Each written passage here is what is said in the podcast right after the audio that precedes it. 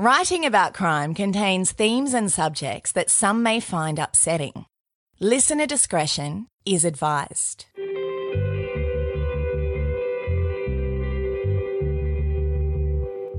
Hi, I'm Bonnie Lee, and welcome to Writing About Crime. I'm investigating true crime cases and searching for the disconnect that makes a case different than it appears on the surface. I'm so excited to have you here listening, so let's jump in to Tina Fontaine's story. Born in the early 1960s, Raymond Cormier is like a Canadian hobo. He's crossing the landscape only to stop for short visits along his trail. He's there to inspect the hospitality of the courts and the prisons, from the coastal Maritimes to the inviting open prairies. In 1978, he's in his mid-teens and living in the seaside community of Shediac, New Brunswick. They charge and convict Raymond Cormier of break and enter. It was the beginning of a legacy that led to an impressive record, composed of over 92 convictions and 23 years behind bars. Today we're talking about Raymond Cormier. So please, don't leave me. 2 months after his break-in enter conviction, Raymond Cormier is again before the New Brunswick court, where he's convicted on 2 charges of mischief causing damage to property and sentenced to 60 days in jail. He wasn't long out of jail when he finds himself before a judge, this time on assault and breach of probation, and he's sentenced to 4 months. In June the next year, Cormier is sentenced to 3 years in prison after he receives a conviction of arson and possession of a weapon. He is then released in 1981, and only 2 years later, in March of 1983, he's sentenced to 18 months behind bars for aggravated assault causing bodily harm, and theft under $200. He's then paroled on January 23, 1984. Shortly after, and still in Shediac, during March of 1984, he once again is invited for 45 days on an assault conviction. Moving on to Moncton, New Brunswick, he continues on his crime spree, where he's convicted on a string of offenses committed throughout 1985 in Moncton. These offenses include sending threatening letters and making threatening calls, theft over $200, and assault. He is then extended the most generous, lengthy stay to that point, when on December 12, 1985, he is found guilty of robbery in Truro, Nova Scotia. Not demonstrating himself to be a man to change his ways as often as his location, by September 1988, he is in Guelph, Ontario. There, he's convicted on escaping lawful custody and sentenced to 60 days on top of the sentence he was already serving. By 1991, Cormier is living in Kitchener, Ontario, where he finds a conviction for a list of crimes in the city over the 8 years he remains there. And in 1991, he sees a sentence of 3 years in federal prison. This is for armed robbery and attempted escape from Waterloo, Ontario police. He also receives a conviction for drug trafficking inside the Millhaven institution during that time. In 1997, he's liberated from prison and then resumes a life of delinquency. He is convicted on a compilation of bad activity, including fraud, possession of counterfeit money, and theft under $5,000. He's sentenced to 22 months in 1997, when he's convicted for those charges on January 13th of 1988. In June 1999, he is awarded a 5-year prison sentence for crimes committed in Kitchener, including armed robbery, forcible confinement, possession of a weapon, assault with a weapon, and dangerous operation of a motor vehicle, among other charges. A year later, he's sentenced in Napanee, Ontario, for possession of property obtained by crime and theft under $5,000. These crimes were committed while he was incarcerated at the Collins Bay Institute. He was also convicted of drinking and driving and dangerous operation of a vehicle on charges stemming from 1998 in Shediac. Cormier was released from prison on March 2004, but he was back in court in Calgary, Alberta that same year. He faced charges of theft under $5,000 and fraud under $5,000, which stemmed from his time inside the Drumheller Penitentiary. Raymond Cormier is recommitted that same month for violating his statutory release, and he remained behind bars until December of the same year. Once made a free man, he continues on to Calgary, where he commits another batch of offenses, including mischief, obstructing a police officer, and theft between 2005 and 2007. That April, he is sentenced to 5 months for possessing property obtained by crime over $5,000. On Valentine's Day 2019, a 72-year-old senior is entering a Medicine Hat, Alberta parking garage. He sees Raymond pounding on the wheel of a stolen vehicle. He's then held at knife point and robbed of his wallet. Raymond gets back into the stolen vehicle and ends up taking the police on a hot pursuit through the city core and ends up crashing the vehicle. Now on foot, he's cornered while attempting to smash the glass door of a provincial building. Cormier is sentenced to 7 years, but with time served, he would only have to spend 5 years in prison. Raymond Cormier, failing to win an appeal on his sentence in April of 2010, is sent to Stony Mountain Federal Prison in Manitoba. He's released under statutory provision, allowing freedom after serving two-thirds of a sentence. Raymond spent time and committed crimes inside several federal institutions, so when he's released, he heads into the nearby city of Winnipeg. Raymond Cormier is now homeless and collects various pieces of scrap metal to earn money and supply himself with drugs and alcohol. It seems inevitable that he will meet with a judge soon enough, but under what circumstances may have been tougher to predict. Tina Michelle Fontaine was born on the 1st of January in 1999. She was raised by her great-aunt Thelma Favel and her uncle Joseph Favel for over 10 years. Tina's early life started out tough. She lived in the Sagkeeng First Nation Reserve and later in Powerview, Pine Falls, Manitoba. Her father, Eugene, when 41, was diagnosed with terminal cancer. He was told he would not survive longer than 4 months. Tina's great-aunt Thelma helped take care of her and her father. At one point, he went on a 3-day bender in 2011. He was with his friends, Nicholas Abraham and Jonathan Starr. They argued about money, and Eugene was beaten many times over several hours. Tina's father was then dragged out to a shed, and in that cold fall night, he was left there, tied up and without a shirt on.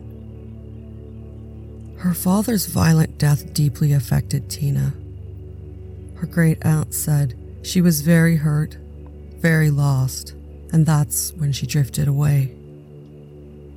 Tina's mother, also named Tina, or Valentina Duck, had long ago left the family and gone to Winnipeg. She had worked as a sex worker for a time, and she struggled with drug and alcohol addiction, and so her children could not remain in her care. In 2014, after Tina's father Eugene had been gone for 3 years, Tina and her mother became acquainted again. Tina started to visit her in Winnipeg occasionally, and that's when Thelma started noticing that Tina's life began to unravel. Tina was struggling to come to terms with details of the trial proceedings related to her father's murder. She had overheard a discussion detailing how badly the father's body was beaten, and she heard descriptions of his serious injuries, and it was very upsetting to her.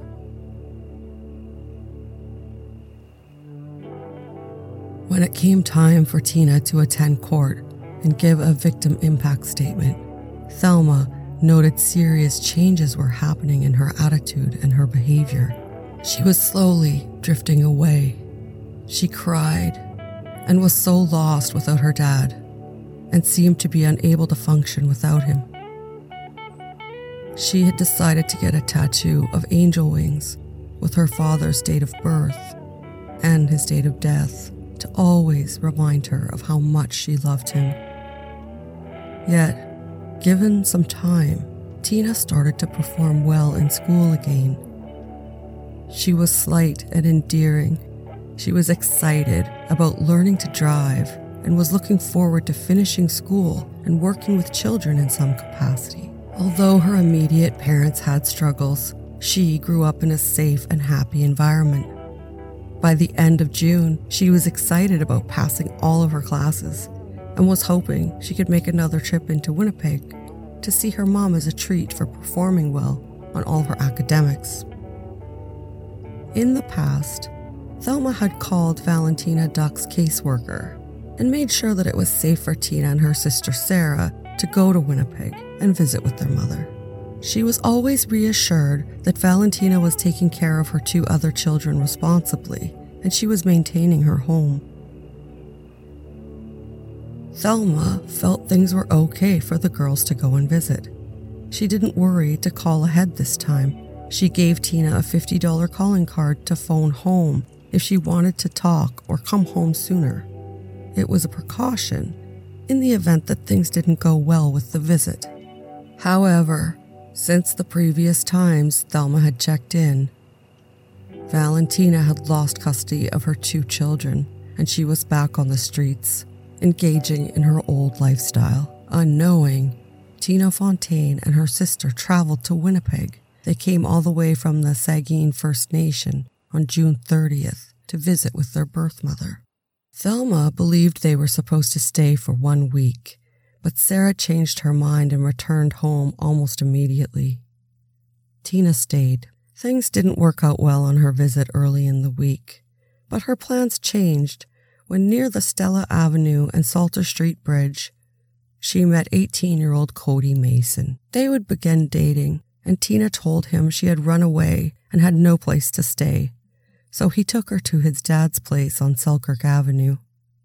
She stayed with him there for about 2 weeks. While out walking, Tina and her boyfriend stopped Raymond Cormier, who was riding by on his bicycle on Charles Street, searching for scrap metal. Mason and Tina asked Cormier if they could crash at his place because they could no longer stay together at Mason's father's place. Raymond was homeless, but he offered to take them to another house to sleep, and they found themselves sleeping on a basement in another person's home. The young couple hung out with Cormier a few times after that, and he had given them Gabby's while they sat and visited. Gabby's, the street name for gabapentin, is not a party favor. It is a drug administered to patients suffering from seizures. It's become abused on the streets because of the high you can experience when you indulge in higher doses of the medication.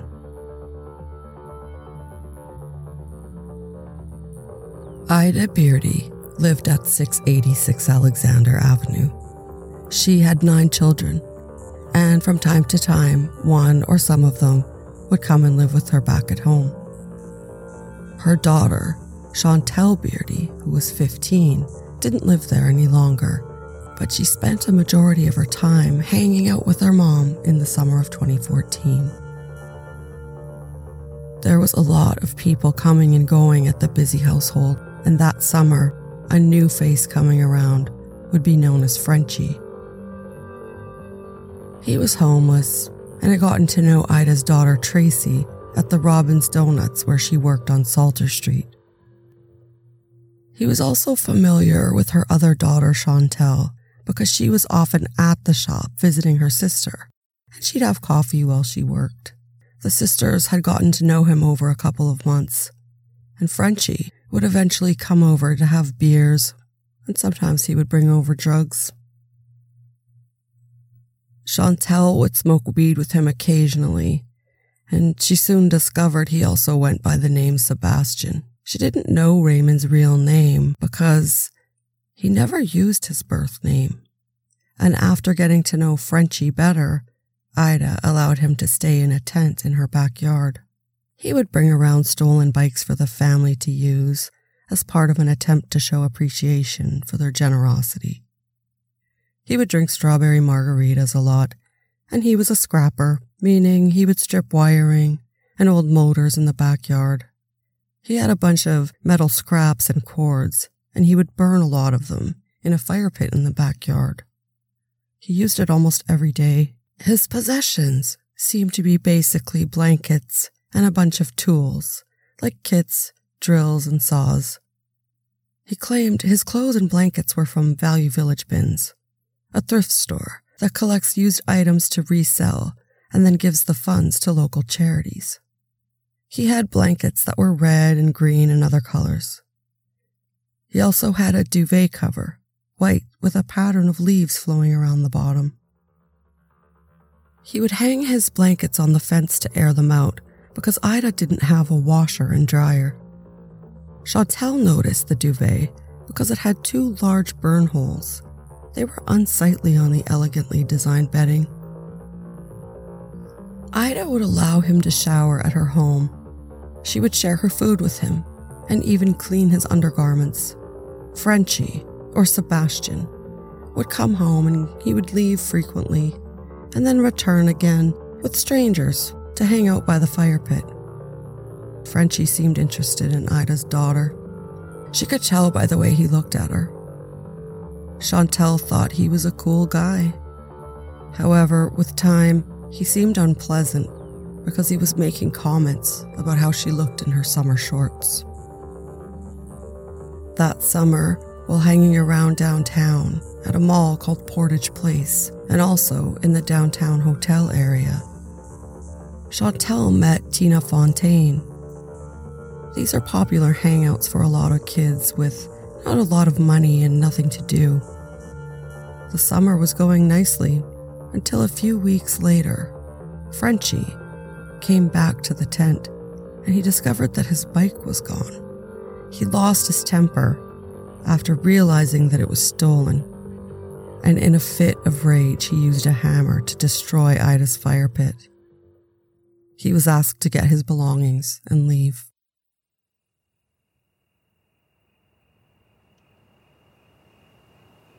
July 14th, in the early evening, Andre returned home from work and saw a young girl and two men on the lawn outside of his apartment. The girl introduced herself as Tina and asked for a cigarette. She told him the younger man was her boyfriend, but she didn't introduce the other man. Tina told him she and the men were couch surfing because they didn't have a place to stay, and they were selling weed to make a bit of money. She told him they also did pills. She didn't have a phone, but she took Andre's number. Later, around 10 p.m., she called him and asked if he would allow her to crash on his couch, but he turned her down because he was already going to bed. By July 17th, when Tina didn't arrive home when she was supposed to and didn't contact her by phone, Thelma was panicked, and she contacted Child and Family Services. She voluntarily put Tina in their care so that someone in Winnipeg would be actively searching for her. Thelma had fostered 67 children in her lifetime and felt that she was making the correct decision. Tina was located shortly after, and social worker Kimberly Shute helped with Tina's case. They didn't have a shelter facility to house her immediately, so she was placed in a downtown hotel with a CFS worker who monitored the young people staying there, safe and off the streets, presumably. Tina's placement was at the Capri Motel.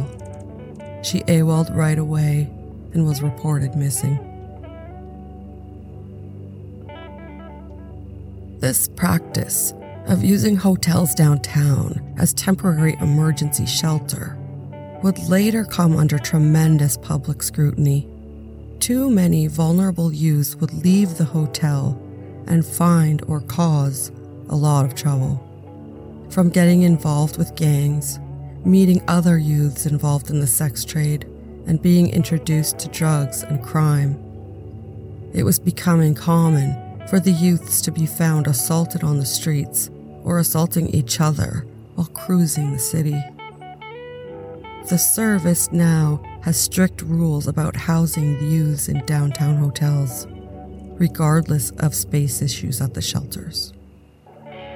Angie Duck, Valentina's sister and Tina's aunt, saw her niece 5 or 6 times that summer. On July 22nd, Tina snapped photos with the Duck family, which were then posted on Facebook. Tina stopped by other times and visited her aunt, and she was happy to spend time with her. The day after the photos were posted, social worker Kimberly Shute saw Tina, and she was walking along Salter Street, so she offered her a ride. Tina told her she was staying at a group home. She had been reported missing on July 18th, but that report was cancelled when Kimberly picked her up. So Carol Travers, a Deanway group home worker, was running the home where Tina was placed on July 23rd. Tina stayed there for a couple of days, but on July 26th, she missed curfew at 10:30 p.m. Carol called around but could not locate Tina. She filed a missing person report with the police sometime after midnight. Tina returned to the group home a few hours after she was reported missing, so the police were called and the missing person report was cancelled.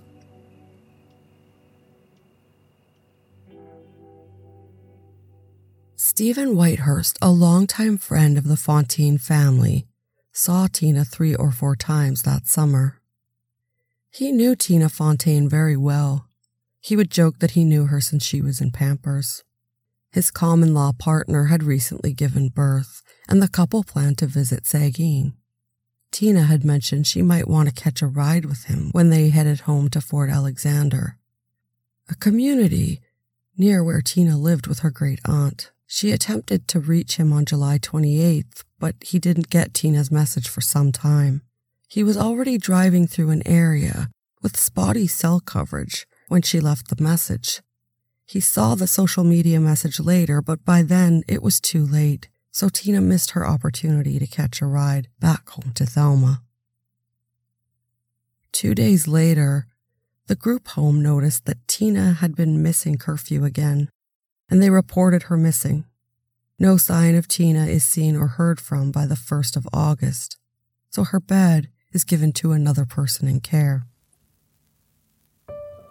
Tina was with her boyfriend Cody, and on that August long weekend, she visited with her aunt Lana Fontaine, and she stayed with her for 2 nights. They had a nice weekend, and she wasn't aware that Tina had abandoned her spot at the group home and was reported as a missing person. A couple of days later, Tina visited her again and had Cody with her. She complained that she was cold, so Lana gave her a sweater at the end of their visit. That was the last time that Lana ever saw her niece.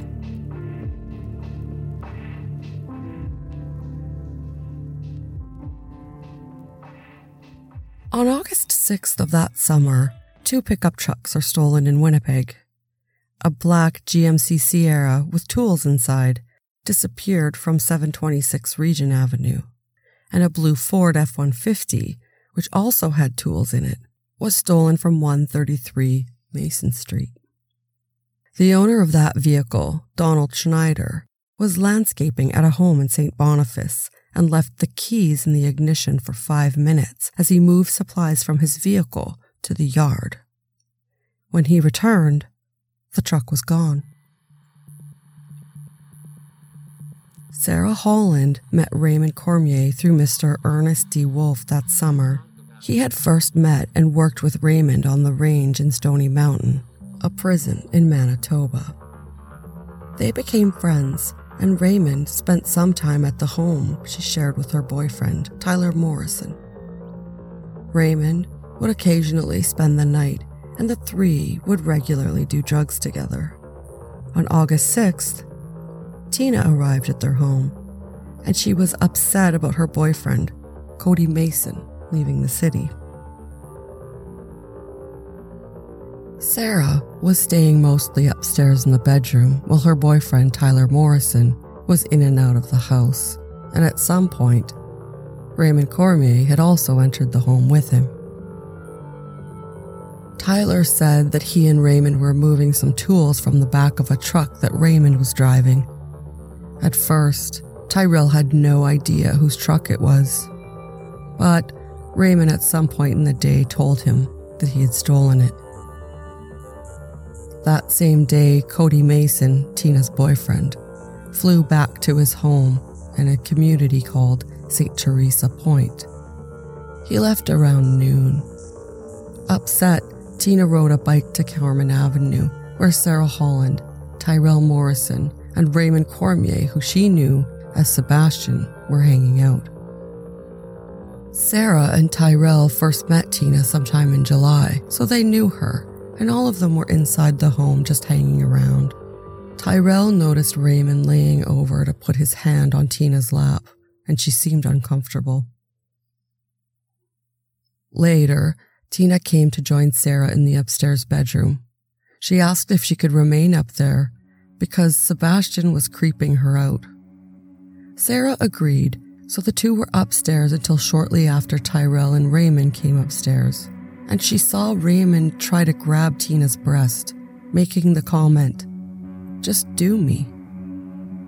Tina responded, calling him bad names and saying, "You know I'm 16." Raymond laughed it off to make it seem like a joke.